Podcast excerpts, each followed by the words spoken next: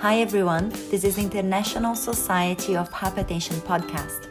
I'm Associate Professor Francine Marques from Monash University, Australia, and my co host is Dr. Augusto Montezano from the University of Glasgow, Scotland. Welcome back, everyone, to our International Society of Hypertension Mentoring and Training Committee podcast, which is a special edition today because we're collaborating with the Women in Hypertension Research Committee and interviewing inspired female researchers. Today, I have with me my special co-host, Karla Neves from the University of Glasgow and representing the Women in Hypertension Research Committee. And we will interview an amazing professor who is Professor Catherine Llorens uh, Cortes, who is the recipient of the Women in Hypertension Research Committee and International Society of Hypertension Honor for Senior Women Researchers Award. Professor Llorens, Llorens Cortes is the Emeritus Director of Research at the College of France, where she works in cardiovascular research and the renin-aldosterone angiotensin-aldosterone system. And she focuses, focuses on the translating discovery science into the clinics. Catherine is a member of the European Ac Academy of Sciences, between many other national and international societies. She's also the current recipient of the 2021 Emilia Valori Prize from the French Academy of Sciences for her outstanding work. In addition to all of that, Catherine has trained many trainees and inspired many early career researchers. And with that, I welcome you to our chat, Catherine, and thank you so much for being here with us today. So thank you so much to invite me for this podcast and the nice introduction. Thank you. Thank you. So, Catherine, to uh, to start our interview, can you tell us a little bit about your story and how did you get involved with hypertension cardiovascular research?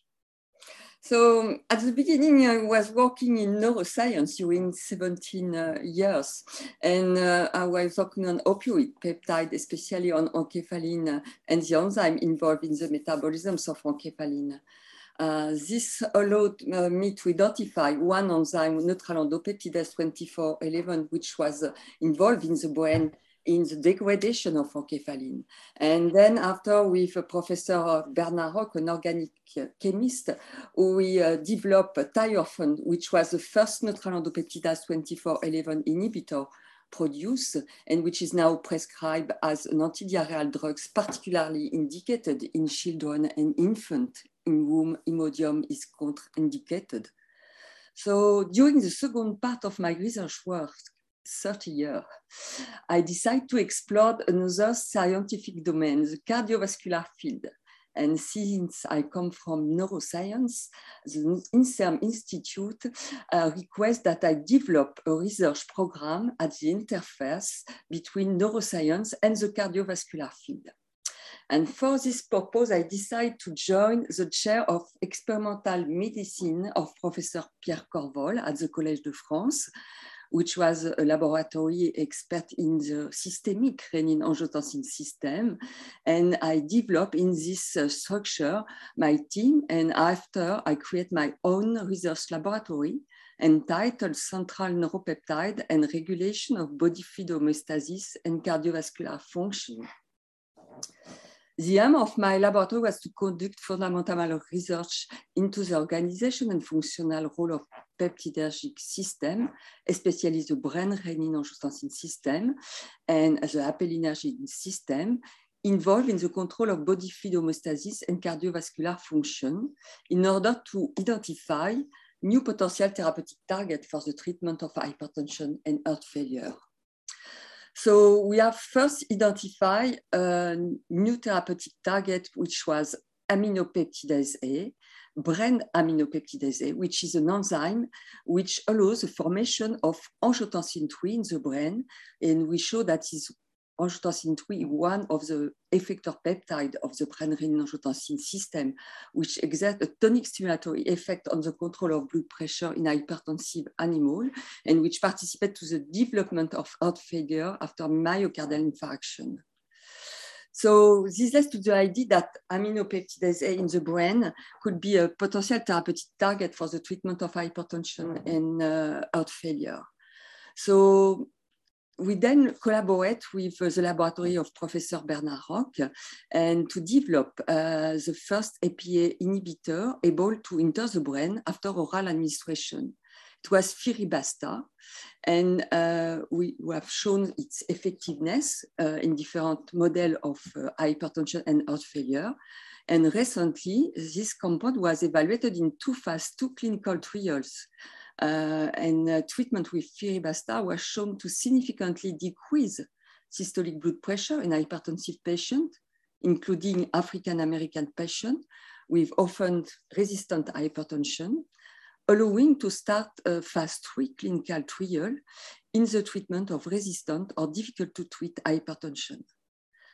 Another uh, clinical trial phase 2b uh, on uh, Firibastat have shown that Firibastat treatment prevents the left ventricular dysfunction uh, with a good tolerance for, on blood pressure in patients after myocardial infarction. So we, we are looking to find another uh, receptor for angiotensin 3. And uh, we isolated a, a murine receptor for apelin, which is a new vasoactive neuropeptide. And we have developed metabolically stable apelin analogs in collaboration with another group of chemists uh, directed by Dominique, uh, Dr. Dominique Bonnet in Strasbourg. And we have shown that the activation of the apelin receptor by this compound could constitute a new approach for the treatment of hyponatremia.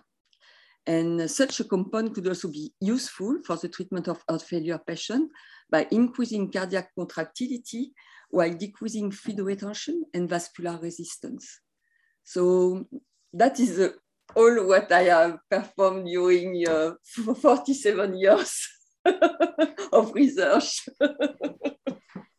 with not, not only me also with uh, my team and uh, uh, people now have become also senior and have developed their own team and laboratories. Thank you, Catherine, for sharing uh, this amazing experience with hypertension with us. So um, we, I, we, want, we want to ask you um, as well. So you are a member of the ISH, and uh, you know, and we also know that sitting committees is very important to us uh, to advance in, our career as researchers, but it can also be very time consuming. Mm. So, how has your participation in professional societies committees helped you to advance in your career? So, sitting in committees is uh, important to advance career progression. Uh, but it's important to choose the committee to join in adequation with uh, the scientific objective. Uh, sitting in committees is important because you learn so, much, uh, both from a scientific point of view and also from an administrative point of view. It's useful for a scientific career since you meet other scientists and you establish with them uh, trust uh, relationships and later, they may remember you to propose your name for an oral presentation or to support your uh, application if they are in the evaluation board or simply to advise you. Uh, however, sitting in committees is uh, time consuming. And I will advise uh, you researcher not to multiply the participation in different committees. Uh, the difficulties is to find a balance between the time you spend in the committees, the time you need for uh, the laboratory work, which include not only uh, the experiment, but also the research of financial support, the presentation of the work in the meeting, and uh, find collaboration, and also take care of the people we work with you. So without, it's important forgetting the time for the family life. it is it is true. Family is extremely important and don't forget that people. Yes sometimes we have a, a, tendency to forget but uh, that is after a lot of problems. So the balance it's uh, it's important. Even for you even for you because uh, you cannot not only uh, always work yeah So, Catherine, now like talking about mentorship, uh, if you need to define your uh, mentorship experience in one word, uh, what would be that word? Uh, I think trust or generosity mm. or listening or kindness. so I think it's a privilege to be in position to help someone. And uh, this gives the opportunity to help young uh, scientists uh, to develop uh, their career. And uh, it's important to take care of people in a friendly way. Yeah, definitely. All these words are essential in the mentoring process, uh, of course. Yeah. So, um, what do you think? Uh, so, do you think mentoring is important, and why you think uh, uh, uh, you think that? I think uh, mentoring is essential for the career. It helps because you learn from others. When I began research, uh, it was in 1975, so it's a long time. Mentoring did not exist, and I never listened for this word. And uh, to know how to progress in the research field, I act by mimicking the senior researcher at the beginning, it was not a success, but later it starts to begin uh, to get better and better as I learned from my mistakes. However, it was very stressful and I had a lot of doubt about the decision I had to take. And uh, I would have liked to, to a mentor. It was, for me, it, it would be a very important if, and very, uh, uh I think, uh, a chance to have one. Uh, but after 15 years of research, I met a, a professor uh, full of good sense and humanity, and uh, I consider him uh, as a mentor since he helped me uh, gain self-confidence when I decided to develop my own team, and he gave me a lot of advice. For example, when my grant or article was rejected, he helped me to understand why it was rejected and to find by uh, exchanging with me during discussion a solution for the next submission.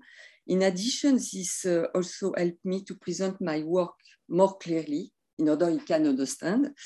And as uh, it's often said, what is clearly understood can be clearly expressed. it helped me a lot to do that. that that's amazing, Catherine. I'm, I'm loving this interview. Like your energy is amazing. so, so Catherine, you mentioned about your mentor. So, when in your career did you uh, realize that you needed a mentor? I think when I, I want to uh, create my own uh, laboratory, first my, my team and after my laboratory, because uh, it was uh, really uh, difficult at the beginning. Even if you have a good scientific program with uh, all the steps well defined, you need to find the financial support and to recruit students, postdoctoral fellow, technician, and for this purpose, we need to obtain financial support to establish collaboration and to have a united team where all the members get along well. Thus, find the financial support and perform the good recruitment is not easy. And the guidance of a mentor will, is very uh, valuable because he has the experience, he, he, knows how to do, and he can uh, give you the, the appropriate uh, advice. So uh, the mentor may also uh, promoting you to be a speaker, help to write paper, and in fine to become a, a, professional. So now perhaps I am a professional of research. so um, in terms of uh, your mentoring style, Catherine, uh, how would you describe your mentoring style? And also, if you could uh, give us uh, some examples of ways you have helped your mentees, uh, we would really appreciate.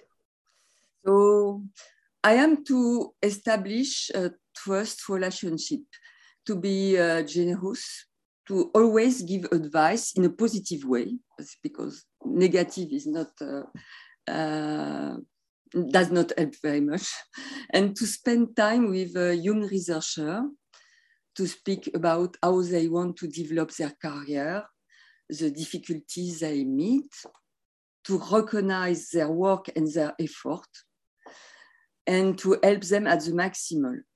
I try to give clear explanation on how to write a grant, to answer to the reviewer, to defend their project, while uh, introducing some preliminary result and not to be intimidated.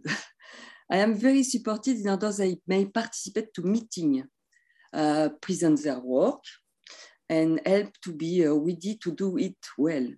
For example, at the Gordon Conference on Angiotensin, there is just before the Gordon, uh, the Gordon Conference, the Gordon Seminar for PhD student and postdoctoral fellow. I encourage uh, uh, the young scientists of my laboratory to present their work, and it's a very good exercise it's not too stressful because there are uh, only uh, a PhD student and postdoctoral fellow. And uh, the best are selected to give a presentation at the Gordon Conference. And so two young women of my lab succeed and really enjoyed of the experience. They learned very much and it was, it's a nice highlight for her. That is great. And and Catherine, when you think about the mentees, what uh, traits or characteristics do you think a good mentee needs to have?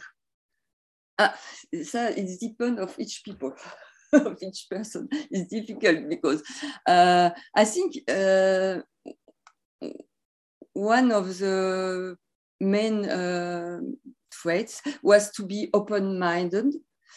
Uh, the mentee must be listening he has to be able to exchange a lot, to establish a relationship with the mentor based on trust. He must demonstrate perseverance and passion for his project, and he has to accept uh, competition. True. Yeah, that's true. So um, many of us uh, struggle sometimes to identify a good training environment. So we want to ask you uh, if you have any advice on how to identify a good training environment. So first look at the scientific environment uh, of where, uh, where the, the mentee is going to, to, to go for its postdoctoral position or to join a, a, a laboratory for uh, establish a, a team or uh, anything. And uh, speak with the supervisor, uh, discuss with him, look at the publication of the laboratory to the grant obtained uh, by the supervisor and try to find and to discuss with previous postdoctoral fellow or student or PhD student of this supervisor uh, who have uh, worked in this laboratory. And, uh, and now uh, know uh, what publications they perform and what positions they now obtain. It's uh, also important that the project which was proposed uh, interest, uh, interest the mentee and uh, the, the scientific aspect is not the only point of view. It's also important to evaluate if the laboratory and uh, its supervisor uh, are uh, it's a, a, dynamic environment and uh, if uh, uh, people in the laboratory are friendly. Yes, so this is also very important to be in a good environment from a point, from a human point of view. And Catherine, talking about friendly, you are a very friendly person. And uh, I've been conferences with you, and you're very approachable. We can ask you questions, and you're always happy to help and interact with people. But not everyone is uh, like you. And a lot of times, uh, students or young researchers they get intimidated to talk to other people in conferences so, how do you overcome talking uh, to someone that you find intimidating? Yeah. I am. It's now I am not intimidated but at, at the beginning, uh, I was stressed, uh, and uh, I know it's not easy to do. It depends a lot of your uh, temperament. If you discuss your work, you you know perfectly what you do. So you can imagine in your head that you are, uh, you know, better than everyone, and you are ready to answer question, and your enthusiasm will do the rest. And if you cannot answer to a question, you you explain why, you remain positive and ask for an explanation. And uh, people are often, I hope, much open than you think. And uh, you have to demonstrate uh, your passion for your work and they will be sensitive to your willingness to do well. So it's, I think it can help. yeah, thank you for your uh, advice. It's very useful, I'm sure. Um, so let's change a little bit subjects and um, we would like to talk to you about diversity and inclusion now. So my question to you, to you is, uh, what do you think is the biggest barrier around diversity and inclusion? And how do you think we can change that in hypertension research? Uh, at the beginning, I don't really understand this question, so I try to uh, to think to uh, the work we perform. And uh, one thing um, uh, shocked me, it was uh, in the clinical trial at the beginning. Now it's not always the same, but uh, the patient we who were chosen uh, selected for the clinical trial to try a new drugs. Uh, generally, it's only men. And now it's an obligation that there is also a woman, but uh, generally uh, the women are not very uh, young, it's after menopause. And you understand menopause, yeah? okay and so uh, i think it's a problem because uh, after the drugs is given as well to the to men and women. And they don't look at the effect of the hormonal status on uh, the effect of the drug and also on uh, the dose to use and so on. And uh, for me it's it's really uh, I, it was, I was very shocked by that. And uh, now I I, um, I work uh, in a foundation it's a foundation for the Earth of Women and uh, we try to find to give financial support for works especially for research work especially grants which are indicated for uh, uh, research works on uh, on women, on gender, including the gender. So um, this was a, a, foundation which is at the Institute of France, and uh, we, we, we are sure that uh, by helping this type of research on the gender, it will help to uh, develop in a, a, novel way of thinking, especially because cardiovascular disease are uh, uh, responsible, uh, uh, uh are very, um, cardiovascular disease are um, the first uh, cause of death in a woman now after 60 years. So I think it's a very important point to to, for which it's uh, important to mobilize. and also um, in the clinical trial, there is no uh, uh, the inclusion of uh, minority ethnic uh, is not uh, et ethnic minorities is not very important, and so that we I, I was looking at that because the clinical trial in US was performed um, in hypertensive patients, and 30 four patients are African American, and uh, it was very important because they are often resistant to treatment by uh, classical uh, antihypertensive treatment like the uh, blockers of the systemic renin-angiotensin system.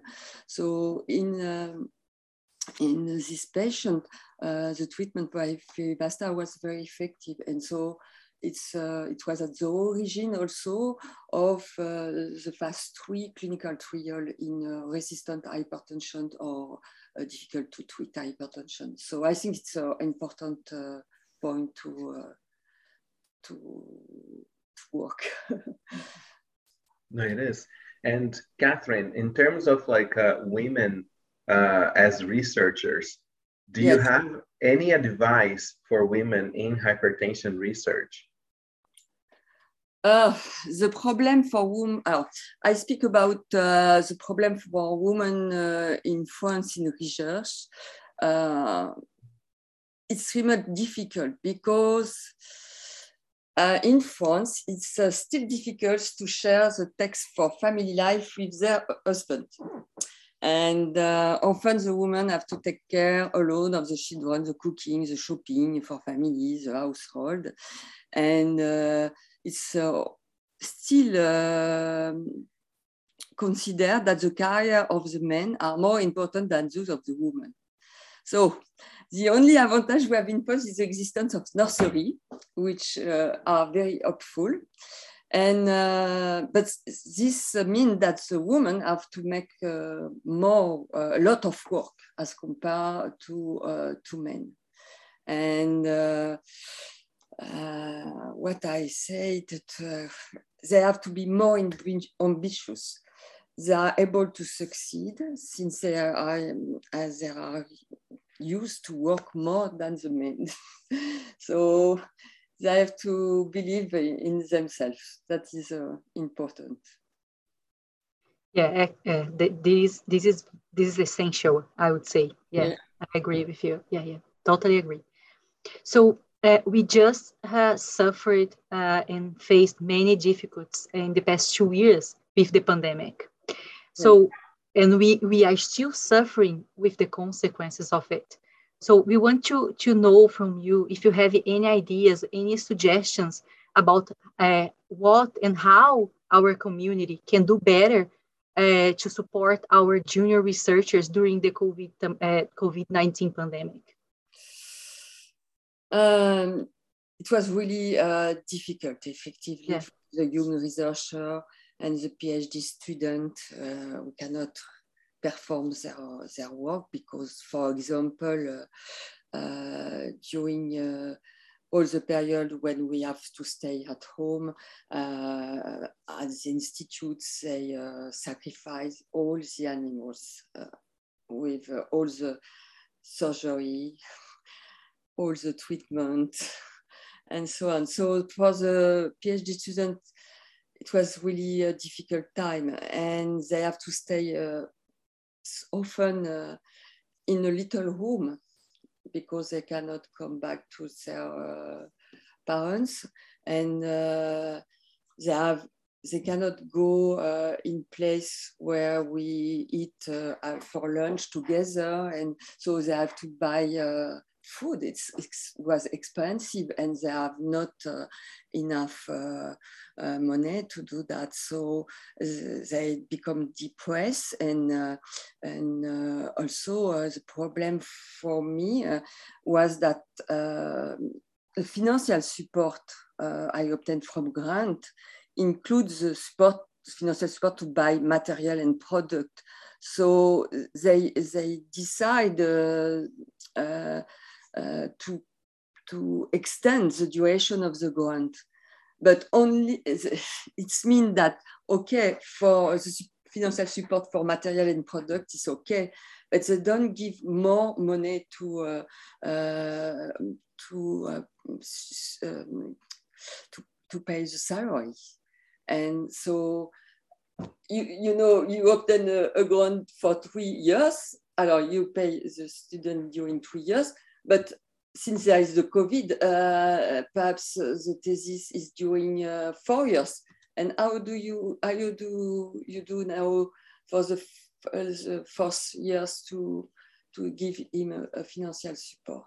That is really a, a, it was really an enormous problem, and uh, I think uh, it's something that uh, the foundation or uh, the agency for uh, research uh, have, have to, to think and uh, uh, is, is not excluded that there is another pandemic. So it will be something to prepare and to think to this young researcher which become depressed by this type of situation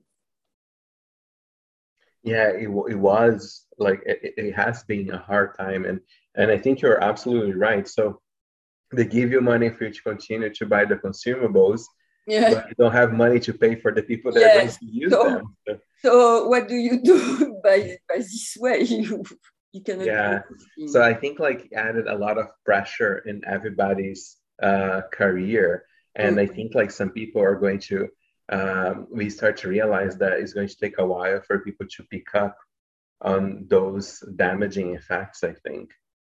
So, Catherine, I just wanted to finish by uh, saying like a heartfelt uh, thank you for being here with us.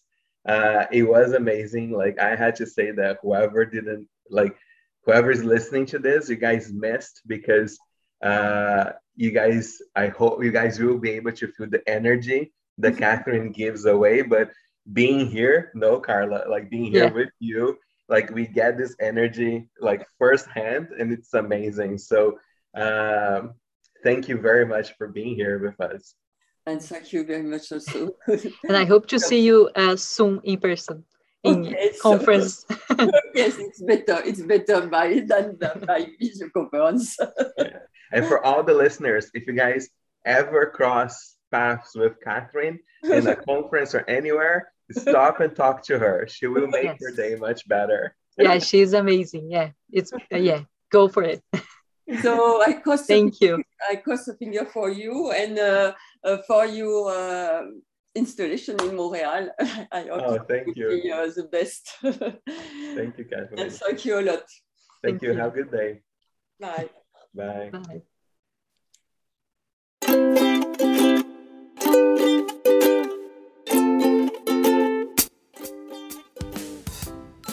Thank you for listening to our interview. If you'd like more tips on mentoring, subscribe to our podcast for more interviews with senior and emerging leaders.